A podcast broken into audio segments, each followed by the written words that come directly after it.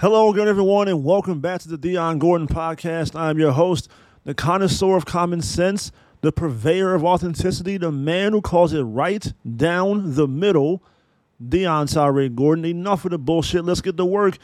Ladies and gentlemen, the word of the day there ain't none. There is a number. This episode of the Dion Gordon podcast has a number of the day. The number for the day is 393. Can you use the number 393 in a sentence?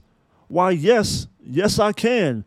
On Monday, November the 15th, 2021, the San Francisco 49ers did something they haven't done in 393 days.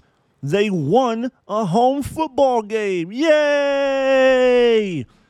The 49ers won a home game for the first time in 393 days since October 18th, 2020, the San Francisco 49ers circled the wagons, dug deep, and had intestinal and testicular fortitude to win a home football game in front of their home fans in their home stadium. 393 days. The last home victory, Sunday Night Football, last October, October 18th to be exact, versus the LA Rams. This win on Monday night at home versus the Los Angeles Rams. The San Francisco 49ers have now beaten the Los Angeles Rams five consecutive games. Kyle Shanahan has ownership of Sean McVay. Better yet, I should say Kyle Shanahan has custody of Sean McVay. That's his son. Kyle Shanahan taught Sean McVay how to ride a bike. When Sean McVay lost his first tooth, Kyle Shanahan put money under his pillow, pretending to be the tooth fairy. When Sean McVay was going through puberty and wanted to know about the birds and the bees, it was Kyle Shanahan who pulled out a Marlboro Light, a can of Bud Light, sat down, told young Sean McVay, his son, to sit down, and said, Son, let me explain to you how a vagina works. Kyle Shanahan is the father of Sean McVay. From this point forward, I should call Sean McVay Mike Shanahan's grandson. They're all in the same family. If the 49ers ever have a father and son picnic, Kyle Shanahan should show up with Sean McVay. That's his son now. Five consecutive games. Five straight games where Kyle Shanahan has jumped up and down on Sean McVay's neck like a motherfucking trampoline. He beat this dude last season with Nick Mullens. He kicked Sean McVay's ass with an undrafted free agent quarterback making $650,000 that no one wants. He beat this dude with Nick Mullens. The Sunday night game last season, Jimmy Garoppolo didn't throw a pass more than five yards past the line of scrimmage, and the 49ers still took the Rams to the woodshed, still sent them closer to God, still put hands and feet on them, chokeslammed them through a table, put them in an ankle lock submission, a figure four leg lock, a sharpshooter, a Texas cloverleaf, threw them out of a balcony. Tombstone power driver, Meltzer driver, F5, attitude adjustment, RKO, Hogan leg drop, Ultimate Warrior splash, whatever you want to call it still beat the brakes off this motherfucker with his quarterback only throwing five yard passes. Kyle Shanahan owns Sean McVay. When Kyle Shanahan tells Sean McVay to shut the fuck up, he gets quiet. But when Kyle Shanahan leaves, Sean McVay starts talking again. And I know what some of you might be thinking, Dion, You've been shitting on Kyle Shanahan all season long. You've been on this podcast demanding that Kyle Shanahan gets fired. You called him a brilliant idiot. You called him an alleged football guru, a phony, fraudulent football savant, a genius in name only. You've been advocating for this man's dismissal and departure from the San Francisco 49ers all season long. Why are you switching up now? Now you're kissing Kyle Shanahan's ass. Now you're singing his praises. Now all of a sudden you're making jokes about Sean McVay and talking about how Kyle Shanahan is Sean McVay's father. Why the switch up? Why the change in tone? Well, friends, it's actually quite simple. When you do your job appropriately, when you execute at a high level, when you call a cohesive game plan that makes sense, when you come out with different formations and pre snap motion and misdirection and keep the defense off balance, when your running game is working and you actually stick with the running game instead of inexplicably deviating from the running game, despite the fact the defense has yet to figure out a way to stop it, when you do the appropriate and correct things, when you show creativity and imagination in your play calling instead of being stagnant and boring and vanilla and milk toast in your play calling as you've been most of the season. If you want me to sing your praises, if you want me to speak about you in a positive way, if you want me to be nice to you, if you want me to be complimentary of what you're doing, be like Spike Lee and do the right thing. Kyle Shanahan in his game versus the Rams did the right thing and didn't deviate from it for no fucking reason. He didn't outsmart himself. Because typically, if the running game is working, Kyle will say, Well, you know what? I'm going to start doing something else before they figure it out. No, Kyle. Let them figure it out first, then adjust, then do something else, then go in a different direction. Keep running the football until they figure out a way to stop it. If you're going up against a team with an elite pass rush, with Aaron Donald and Von Miller and Leonard Floyd and guys that can get after the quarterback, come out and run the football and negate all that great pass rush. If you're going up against a team with a smaller, lighter front seven, line up with big bodies and punch them in the face, bludgeon them over and over and over again with the running game. Look at it like this in the context and the framework of a fight. If you're a big motherfucker, like 6'5, 270 pounds, and you get into an altercation with a guy who's like 5'8, 190, what are you going to do? What's your approach to that fight going to be? You're going to try to throw hands with this guy and show off the fact that you just started taking boxing lessons two weeks ago? Or are you going to use your size and your strength to your advantage and pick this little motherfucker up and throw him head first through a car windshield? Seriously, what would you do in that situation? If you are decidedly bigger and stronger than the opposition in the fight you're about to get into, how are you going to approach it?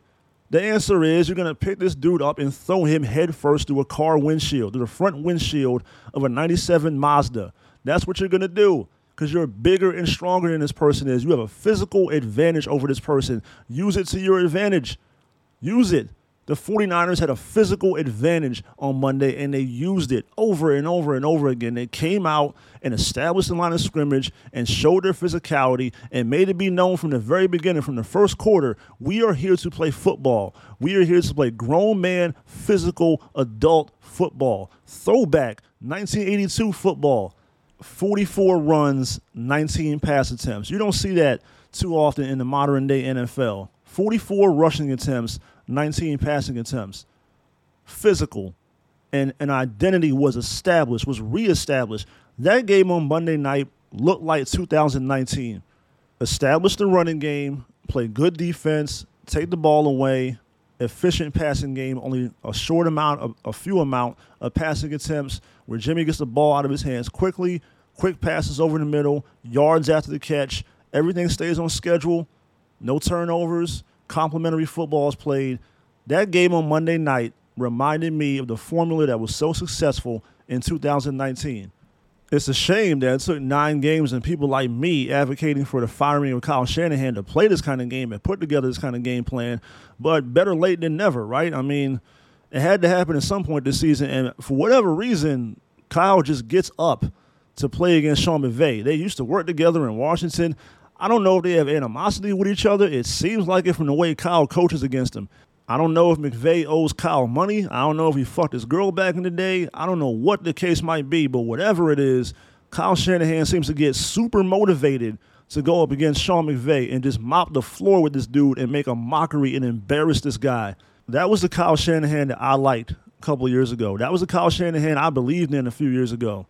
And it's so frustrating because I see he's capable of doing this. Same thing with Garoppolo. Whenever Garoppolo has a good game, I see that you can do this. You're capable of doing this. So why don't you do this on a more consistent, repeated basis? Why does it take nine games into the season for you to call a game that makes sense?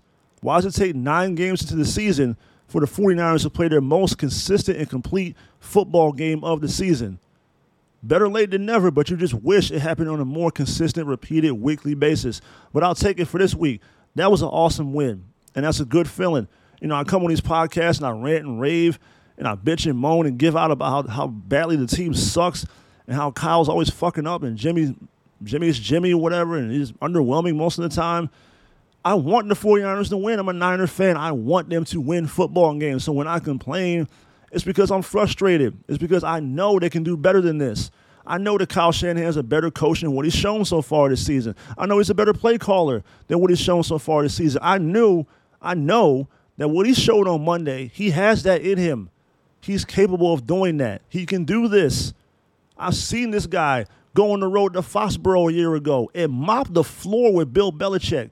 He coached circles around the greatest coach of all time last year. He destroyed the Patriots last year with his game plan. I've seen him do this before to other coaches. I saw him go into the New Orleans Superdome in 2019 and match wits with another offensive guru and Sean Payton and call a game plan for the ages. I've watched that 49ers Saints game from 2019 at least six times. Not even joking, no cap, no hyperbole. I've watched that game, a regular season game between the San Francisco 49ers and the New Orleans Saints, a 48 to 46 offensive masterpiece.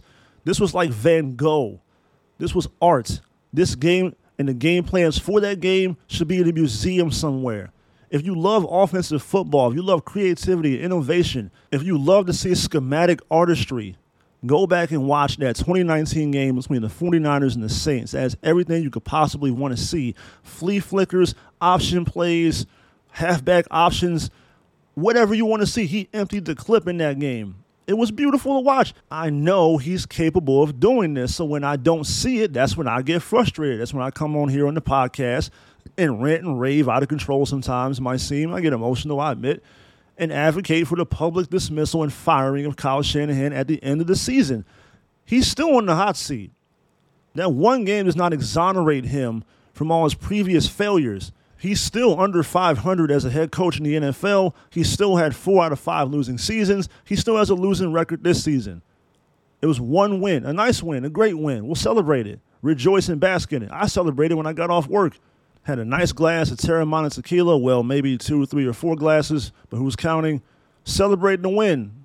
We've only had four of them this season. We haven't won a home game in 393 days. So when you actually do win a home game and win a big game on Monday night with the whole country watching, you got to celebrate against your division rival. Why not have a, a couple glasses or two or three of your favorite beverage? Why not? It's a nice win. I'm a fan at the end of the day. I want the 49ers to win. So when they don't, that's when I get pissed. But an all around great performance, great team effort. Everyone did their job on Monday night. There was nothing egregiously stupid that happened. Everything worked. Everything made sense. Everyone executed. There was cohesion on the team. The game plan was nice. The game plan was impeccable.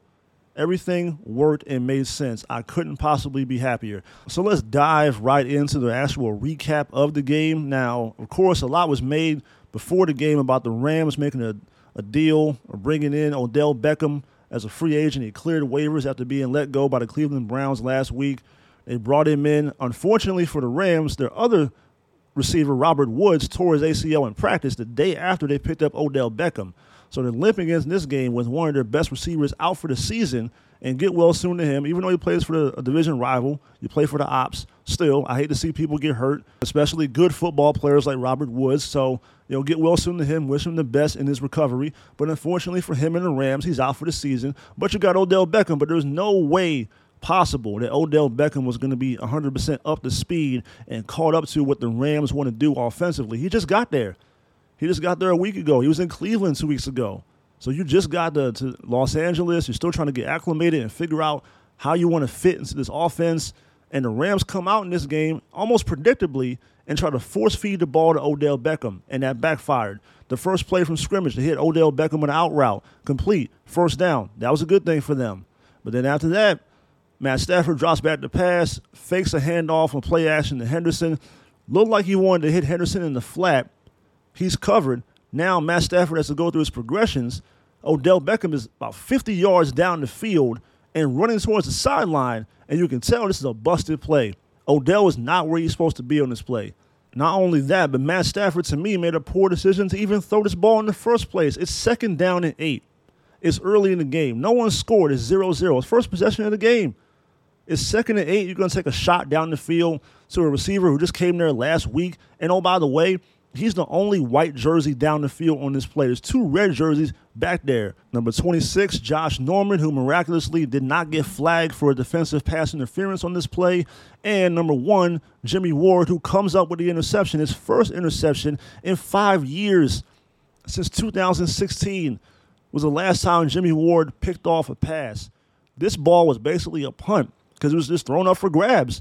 And Odell makes the play on a tackle to knock Jimmie Ward down, but that was the first miscue with the game. This is Matt Stafford coming off a game against Tennessee last week where he had two hideous interceptions early in the game that threw them out of that game. They were down 14 nothing in that game early and never recovered.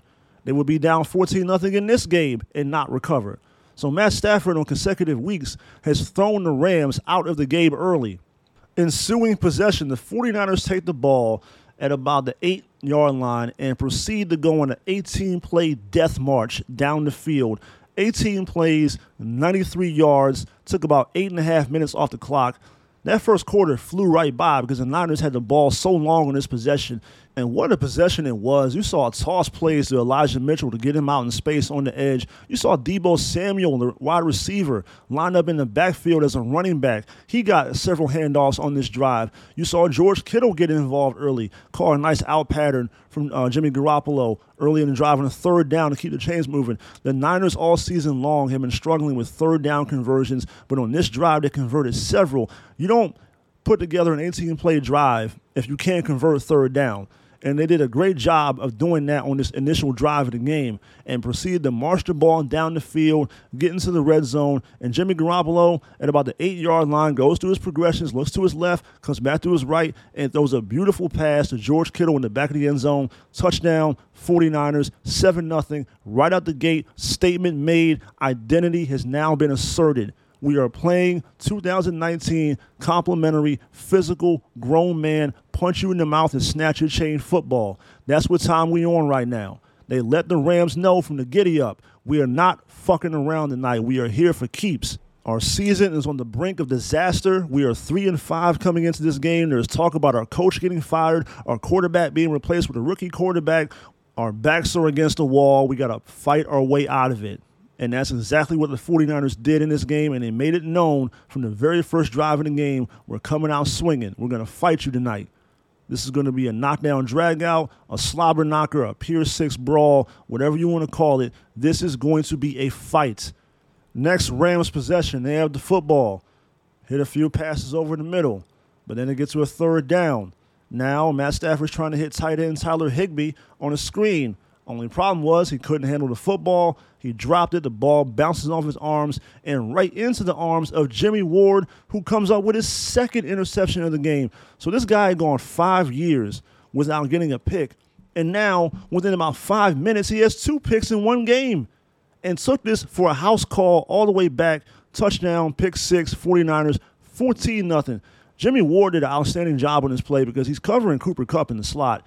And first of all, he's physical with him, doesn't give him free release, puts hands on him, but then he has the football instincts, the IQ, the knowledge to understand this ball's not going to Cooper Kupp. This is a quick screen to Tyler Higbee. He peels off of Cooper Kupp, gets right into the appropriate position, and is able to catch this deflection and take it all the way back for six. Outstanding play by Jimmie Ward. Great instincts, like I said, just everything. He read that play perfectly. 14 nothing San Francisco. Next Rams possession. They take it down the field. They score a touchdown. Tyler Higbee redeems himself. He catches a touchdown pass this time to make it 14 7. But the 49ers answer right back. They don't typically do this. Usually, when someone else scores, they just get flustered. In this game, they answered right back. This time with an eight play drive, taking it all the way down the field, culminating with a Deebo Samuel rushing touchdown. Once again, lined up in the backfield as a running back. Elijah Mitchell goes in motion to the right. The handoff is to Deebo Samuel going to the left. Excellent job of blocking by Brandon Aiyuk. Uh, I guess that was the reason why he was in Kyle Shanahan's doghouse because he's not a very aggressive or good blocker or just wasn't too interested in, in blocking. But in the past couple weeks, Brandon Aiyuk has really raised his level of play catching passes over the middle, and as a blocker. That's very vital in the Kyle Shanahan offense. A receiver is going to be asked to block a lot. In the framework of this offense, I thought Aiyuk did an excellent job all night, especially on this play. A great job of blocking by number 11, Brandon Aiyuk. He caught a pass over the middle on this drive. That was a well thrown ball by Jimmy Garoppolo. Let's give credit where credit is due, man. Like I said, when you do things at a high level, I don't mind saluting you. When you stink up the joint, I'm going to call you out. But when you play at a high level and do things the right way, I will acknowledge it. I've maligned Jimmy Garoppolo extensively on this podcast, but I have no problem giving this man credit for several nice throws throughout the course of this game. Over the middle, which is pretty much primarily where Jimmy throws the football, but still heavy traffic over the middle, tight windows. Got to fit the ball into those tight windows, and he did. Brandon Aiyuk snagged one out of nowhere. I was sure was going to get picked off, but he caught it. Uh, earlier on the drive on the third down, Deebo Samuel caught another nice pass, well thrown ball over in the middle, keep the drive going. Jimmy did this all night. Tough passes, tight windows, get the ball out of his hands quickly. Like I said, the Rams have an elite pass rush. That's how they want to play football. They want to get after you with Floyd and Donald and now Von Miller. And also, you got ball hawks in, in the back end of the defense and Jordan Fuller and Jalen Ramsey. They're going to take advantage of the pressure being applied by the guys up front and come up with easy deflections and interceptions and things of that nature. So you negate all that by running the football and getting the ball out the quarterback's hands quickly. I can't say this enough excellent game plan and great execution throughout the entire night. But Jimmy did a great job just hitting passes over the middle, which is what he does best, other than quarterback sneaks and handing the ball off. But hitting passes over the middle, quick throws, is what Jimmy Garoppolo does best, and it worked like a charm in this game. Now, where I do push back is all the people who are ready to throw a parade for Jimmy Garoppolo and induct him into Canton, Ohio, in the Pro Football Hall of Fame for him having three solid, pretty decent, nice, okayish, above average games in a row pump the brakes. This guy is an eight year pro. He should be able to make the passes that he made on Monday night. He's an eight year veteran. He's been in the league for long enough. He makes 25 million a year. He should be able to do this on a regular and consistent basis. It shouldn't be to the point where people are ready to throw a party because he had a nice game. This should be a regular occurrence. I see so many people online saying, all you Jimmy haters, all you Jimmy naysayers, you guys got to give him credit now, man. You guys got to eat crow. Where you guys at now? You guys always dumping on Jimmy. Where you at now? Man, he's had three awesome games in a row. To me, people who brag about Jimmy having good games are the same people who probably brag about paying their bills on time or taking care of their kids or being in a relationship and not cheating on their woman. It's like, motherfucker, you supposed to do that shit. As Chris Rock once said many years ago in a comedy special, you're supposed to do that shit. What you want, a goddamn cookie or something? You've been in the NFL eight years as a quarterback. You're supposed to make these passes. I'll give you credit when you make it. He played a he played a nice game, efficient, 15 out of 19, 182 yards, two touchdowns, no interceptions, no fumbles, no turnovers. Nice game. Do it again next week. Establish consistency, and I'll shut the fuck up. I will leave you alone. But anyway, 49ers 21, Rams 7. Now, in the next drive, the Rams take the ball down the field. Unfortunately for them, time is running out in the first half. They get stuffed in the red zone. Now they bring out the field goal unit. Now, at this juncture of the game, is 21 7 49ers. Right before halftime, you have an entire second half of football left to go. You don't need to panic. You don't need to do anything drastic or out of the ordinary. But the Rams decided to roll the dice and take a gamble with a fake field goal. From my perspective, if it's fourth down and you feel like you want to try to make an, an aggressive play to get back into this game, I would take my chances and feel more comfortable with Matt Stafford throwing a football as opposed to Johnny Hekker, my kicker. But that's what the Rams decided to go with. They run a fake field goal. Hekker gets the ball, spins out, rolls to his right. The 49ers snuff it out. In particular, number 93, DJ Jones snuffs it out, who made one of the best plays in the game. He's lined up on the line of scrimmage when this play starts. He comes out of the line of scrimmage. He's chasing down Johnny Hekker and the intended receiver on this play and makes the tackle to shut down this trick play or whatever the fuck the Rams are trying to do. This is an awesome football play. Great read by DJ Jones, great discipline, great play recognition, great everything. Awesome, phenomenal job by DJ Jones. And to me, this was the end of the game. When I saw this as I was watching the game live, I said to myself, that was desperate. That whole play call reeked of desperation. You don't do that if you don't feel like you need to get back into the game. But like I said, if you want to make a play call like that, if you want to go for it on fourth down, then go for it on fourth down and run that play with your playmakers with Matt Stafford. You made this trade in the offseason to go get Matt Stafford. You decided that Jared Goff wasn't good enough anymore. You made this deal with Detroit. You brought this guy in. He's played at a high level for the majority of the season. He leads the NFL in passing yards. He's thrown over 20 touchdown passes this season. He had a shitty game uh, Monday night in a shitty game last week versus Tennessee, but still, he's Matt Stafford. He is one of the top 10 best quarterbacks in the NFL right now. So if, I, I'm going to run a, a trick play on fourth down, I'm not letting Johnny Hekker throw that pass. Matt Stafford is throwing that fucking pass. Plain and simple. With Odell Beckham on the field and Cooper Kupp and Van Jefferson and Tyler Higbee, my playmakers. I'm not running a trick play with my kicker and some other dude. I thought that was an absolutely horrendous play call by Sean McVay, but as a 49er fan, I'll take it. But like I said, to me, that was the end of the game. The rest of the game was a mere formality, a foregone conclusion. The only real big notable play in the second half was Deebo Samuel catching an in-breaking route across the middle of the field on fourth and five, taking it 40 yards to the paint, his second touchdown of the game. An absolute virtuoso performance by Deebo Samuel. At this portion of the program, we're going to have a conversation about Tyshun Raequan Deebo Samuel. This was the baddest man on the planet on Monday night.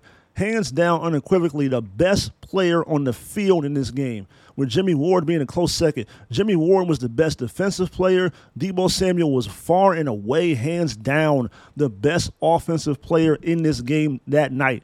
He kicked the Rams' ass, lining up in the backfield as a running back, running routes as a receiver, yards after the catch, running away from people, running over people. It didn't matter. This dude was a man among boys. He was a god on that field on Monday night. Where would the 49ers be without Deebo Samuel?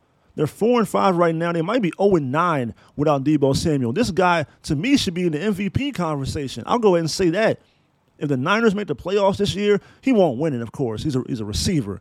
Almost zero chance of Deebo Samuel winning MVP this year. I'm just saying, if the Niners actually make the playoffs this year, Deebo Samuel should get some MVP consideration. This dude has been an absolute joy to watch play football this season. He's been a fucking menace snatching chains all season, taking bikes away from people. The Rams needed that brick that Craig hit Deebo with at the end of the movie to stop Deebo Samuel on Monday night. God bless Deebo Samuel, and as a 49er fan, I am fucking proud to have this guy on my team. Number 19 in red, gold, and white is the baddest man on the planet right now. NFC Offensive Player of the Week, Deebo Samuel, and well deserved, very much deserved. Deebo Samuel on Monday night had five catches for 97 yards and a touchdown. He also had five carries for 36 yards and another touchdown. 133 yards of total offense and two touchdowns, both as a running back and a wide receiver by Tyshun, Raequan, Deebo, Samuel. NFC Offensive Player of the Week and the baddest motherfucker walking right now. Deebo Samuel, have yourself a day. In the post game, Jimmy Garoppolo was quoted as saying, Deebo is a unique talent just the durability of the guy, the route running ability, the mental capacity, just to keep everything he has in his head and that he has to do on a week to week basis. It's really impressive. The dude can play multiple positions and he's earned everything he's gotten. Jimmy, I couldn't have said it any better myself. Deebo Samuel is listed as a wide receiver. In all reality, he's he's a weapon. He should be listed as a weapon.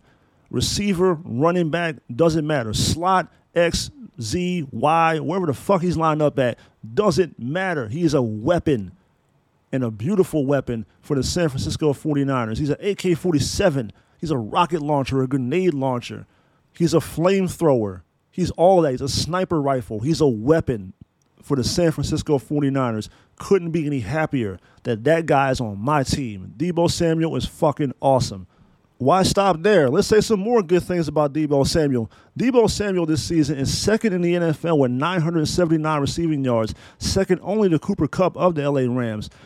That is also second through nine games in franchise history, second only to Jerry Rice, and there's no shame in being second to Jerry Rice. The total was also good for 43% of the team's receiving yards, the highest percentage by any player through nine games since Antonio Brown with the Pittsburgh Steelers in 2015. His 517 yards after the catch lead the NFL and give him a chance to be the first wideout to do that since Demaryius Thomas of the Denver Broncos in 2013. He is also averaging 9.6 yards after the catch per reception, which will be the highest for any receiver with 50 or more receptions over the past 15 seasons. Deebo Samuel, tip of the cap, salute. I'm raising a glass of Pinot Noir to you, my friend. Continue on this trajectory. Keep kicking ass and taking names, stomping the mud hole in opposing defenses and walking it dry. Continue being awesome. Deebo Samuel, Deebo Samuel, Deebo fucking Samuel more 49er superlatives coming out of this game. George Kittle is showing you why, when he's healthy and available to play football, he is in the conversation for best tight end in pro football. All phases as a route runner, as a pass catcher, and as a blocker. Ask Von Miller about how good of a blocker George Kittle is. He mauled him repeatedly throughout the entire game. Kittle had five catches, 50 yards, one touchdown this week. had to rebound off of last week's tough game. He played a pretty good game overall versus Arizona last week, but he did have a costly fumble that kind of set the wheels in motion for that embarrassing loss last Sunday versus the Cardinals. Rebounded nicely this week. Uh, reports said that he that he was so pissed off about that fumble last week. He took it so hard. He held himself accountable. He carried a football around the entire week to remind himself the importance of ball security. And this week he came out and had a nice game. No fumbles, no turnovers. The, the entire team did not turn the ball over. Complimentary football. You take it away twice, you don't give it away at all. That's a winning formula. That's how you win football games. Another way you win football games is by tackling. Because as I've said before in this podcast many times, the two most basic principles of any football game are blocking and tackling. Nine times out of ten, the team that wins the game is the team that blocks better and the team that tackles better. And in this particular game, the Niners blocked and tackled better than the LA Rams. Azeez Al Shaair, eight tackles. Fred Warner, eight tackles. K'Waun Williams, six tackles. The entire team, as a whole, as a collective, were much better at tackling the opposing ball carriers and bringing them to the ground, thus stopping the play. As far as blocking is concerned, the first guy you got to mention is Daniel Brunskill, the much maligned Daniel Brunskill, much maligned by me. I've obliterated this guy on this podcast time and time again. I've lamented about the fact that I would rather see second round draft pick Aaron Banks on the field getting experience and learning how to play his position as opposed to Daniel Brunskill. But for whatever reason, I can't even explain this. I cannot accurately articulate this and put it into words as to how and why Daniel Brunskill is awful versus everyone else, but against Aaron Donald, he is the best right guard in pro football against the best defensive player in the league, Daniel Brunskill plays his best football. If only he could take this, copy and paste it, and do this same performance versus other pass rushers, other nose tackles, other defensive linemen. Brunskill was great in this game. So was Tom Compton. I my, my doubts, my trepidations about Tom Compton coming into this game and trying to block Von Miller. Awesome job. Tom Compton did a, did a great job. I've said before in this podcast, you know an offensive lineman is doing their job when you don't really notice them at first. You have to really like look at the football game closely to notice offensive linemen when they're doing their job correctly. They all did their job. Trent Williams, we ain't got to worry about him. That's the best left tackle in pro football. I've said that numerous times on this podcast. Trent is awesome on a weekly basis. He is arguably the best player on the team overall. It's between him, Deebo, and Fred Warner and George Kittle when healthy. Those are the four best players on the team on the entire 49er roster. Laken Tomlinson did a great job. Alex Mack did a great job. The entire offensive line held up. Jimmy only got sacked, I think, once and barely got hit. Only threw 19 passes. Like I said, the game plan was awesome 44 rushes, 19 pass attempts. Don't expose Jimmy to too much. Don't put the, the game in his hands. Just let him make a few passes here and there, establish the run, play good defense, take the ball away, copy and paste everything that worked in 2019, which is what the organization has been saying the entire offseason. We're going to run it back and pretty much emulate 2019. Well, in this game, you actually did it. This game looked like 2019. So it's a victory, it's a win, it's a positive result for the San Francisco 49ers. San Francisco 31, Los Angeles 10. That's your final score from Levi Stadium in Santa Clara, California. The fan base is jubilant, elated, overjoyed, over the moon right now. A week ago, it was all doom and gloom and misery, and the sky is falling. We had just come off an embarrassing, deflating, demoralizing loss at home to an Arizona Cardinal team that didn't have Kyler Murray and DeAndre Hopkins. Niner fans were ready for war last week. The entire fan base as a whole was pissed off and miserable in their feelings. How the fuck do you lose a home game to a Cardinals team with Colt McCoy as starting quarterback. How does this happen? We felt so good coming out of the Chicago game. Went to, went to Chicago, went to the Windy City, Soldier Field, took care of business, beat the Bears, get the three and five, coming off a four game losing streak, get the three and five. Figure we're coming home for an easy game, a shoe in, a slam dunk. This is a layup versus a Cardinals team missing their two best players. We're supposed to win this game and came home and laid a fat ass egg. Completely shit the bed. So last week, Niner fans completely downtrodden, myself included. I came on this podcast last week and I predicted, I forecasted, I even advocated for a public humiliation. I said the Rams should beat the brakes off the 49ers to send a message on national TV with the entire country watching the Manning cast, ESPN, Monday Night Football. The whole world, the whole country's all sports media, all social media is watching this game and they're going to talk about it. And if the 49ers come out on Monday Night Football and get destroyed by the LA Rams, that's going to facilitate change. Somebody's going to get fired this week. Well, that didn't happen. They came out and they played well. They played at a high level. So no one's getting fired this week from the 49ers. Everyone's safe, everyone's good, everyone's happy. Here's the caution do not get too overconfident again. Because the real test of a good football team is can you do this on a consistent basis, which is what I keep advocating for. One win is not enough. Don't just settle for the fact. Don't rest on your laurels because you pulled off a big upset win on Monday night versus the Rams. I've seen this movie before. I've seen football teams, middle of the road, average, okay, borderline playoff teams, come up with a big victory in a primetime game and start feeling themselves and start feeling like they've turned the corner and they've hit the switch and they're about to go on the run. And this is the start of our playoff run right now. This is where everything clicked and came into came into formation. This is where everything started to make sense. This game was the catalyst for a playoff appearance. And then that same team proceeds to choke and fail and struggle to finish the season down the stretch and miss the playoffs. So just because you got one win on Monday night versus a division rival on prime time on Monday Night Football does not mean the season is now saved. I also don't like when people look at the rest of the, the remaining schedule and say, well, the Niners should win this game and that game and this game. You're four and five. This team has not earned the right to look at the schedule and say, we're going to win this game. We're going to beat Minnesota. We're going to beat Jacksonville this week. We're going to beat Cincinnati. We're going to beat Atlanta. We're going to beat uh, Seattle up in Seattle. Already played Seattle at home. You outgained them 218 to 7 in the first half and still lost the game. You're 4 and 5. Slow it down, pump the brakes. Nice win. It's awesome. Celebrate, rejoice, bask in the glory. But at the same time, stay focused.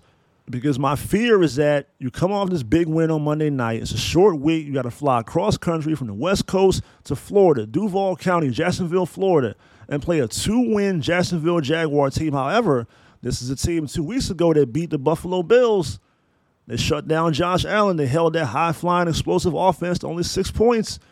As the old saying goes, any given Sunday, we've seen that repeatedly over the past couple weeks in the NFL. We saw a Denver Bronco team go into uh, uh, Dallas and beat them up 30 to 16. We saw we saw the New York Jets this season beat the Tennessee Titans.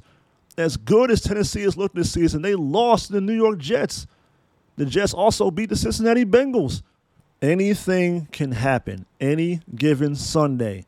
Do not, never, under any circumstances, underestimate the opponent. I've said this many times before in the podcast. There are 32 teams in the National Football League. The margin of error is slim, is minimal at best. And the gap between the best team in the league and the worst team in the league is not as big as people think that it is. Jacksonville's 2 and 7. They got professional football players on their roster. They got grown men. They watch tape. They study film. They lift weights. They practice. They put together game plans. They do all the same things that the 49ers and every other team in the NFL does. Take them seriously. Do not look past them. That goes for the team itself and the fan base itself. Because, like I said, everyone got their hopes up coming off the Chicago victory that the 49ers were, were just going to come home and take care of business versus the Arizona Cardinals team missing two of their best their two best players. Everyone thought the Cardinals game was going to be a rollover, easy win, easy dub, right? Came out there and got smacked 31-17 by the Cardinals backups. Do not take the Jacksonville Jaguars lightly. Anything can happen. I've seen teams get up for the big primetime game and then go on the road and play the early one o'clock window game versus a team that no one really cares about in a game no one's going to watch. Once again, everyone watched that game on Monday night. This Sunday, Jacksonville and San Francisco, not a whole lot of people going to watch that game. So, how do you get up to play a game versus a two win team on the road in their building when you know this is not the central focus of the NFL world this week? You are not in prime time. There are not going to be a whole lot of eyeballs and attention on Jacksonville, San Francisco at 1 o'clock p.m. Eastern Time and 10 a.m. Pacific Coast Time out here in the Bay Area. How do you get up for that Jacksonville Jaguar game? This is this to me is almost a bigger test than the Rams game because the Rams game, division rival, you're beating them a bunch of times in a row. You see these guys twice a year. You're going to get emotional for that game. You're going to get up for that game. You're desperate. Your backs are against the wall. Now you're coming off a big time win. Everyone's been kissing your ass all week, telling you how great you are. Do you get a false sense of security? Do you get a big head about the situation? Do you get overconfident? Or do you remain focused, lock in, and go on the road and handle your fucking business? We're going to see this Sunday. We're going to find out. Hopefully, they're able to go down there, handle business, improve to 5 and 5, 500, and keep moving in the right direction. Establish a winning streak and reestablish the winning culture out here. Put together a streak. Go win three, four, five games in a row. If you're truly a playoff team, you'll go down there and not just beat the Jacksonville Jaguars, but overwhelm them, beat them down. You're a six point favorite on the road. Establish your identity, run the football, come out aggressive and physical again. Do not come out here and try to have Jimmy Garoppolo throw it all over the yard to prove a point or try to catch them off guard, take them by surprise, do the opposite of what you did last week. No. Stay focused, Kyle. Take everything you did this Monday and do it again until they stop it. Do not deviate from the running game. Keep running the football until they stop it. It's very simple. I know you're a genius. I know, I know you're the smartest guy in the room. But sometimes you have to do what's obvious, do what's basic, common sense. Don't overthink it, Kyle. Just do what's right there in front of you. You know, there's a lot of talk about Kyle Shanahan's doghouse. What about my doghouse? What about Dion Gordon's doghouse? Kyle is still in my doghouse. So is Jimmy, because I need to see it on a repeated, consistent, weekly basis. One game ain't enough. Do it again next week, and the week after that, and the week after that. Keep this going, and then you can escape my doghouse. You know how you get out of my doghouse? Stop being shitty and start being awesome. That's how you escape Dion Gordon's doghouse. Stop being shitty and start being awesome. Once again, though, awesome win. It's a great feeling to always get a W. I'm a fan first before anything else. I've been walking around all week with my 49er gear on, feeling good, feeling proud of myself. My faithful to the Bay jacket, my other, I got like eight 49er jackets, by the way. About eight 49er jackets, about 10 49er hats, 49er masks, jerseys, 49er socks. I've been decked out ever since the win on Monday. I walked into work on Monday trying to will and inspire the team to play well. My brand new, beautiful, glistening gold, faithful to the Bay 49er jacket on. Maybe that's good luck. Maybe I'll wear it again on Sunday. I don't know.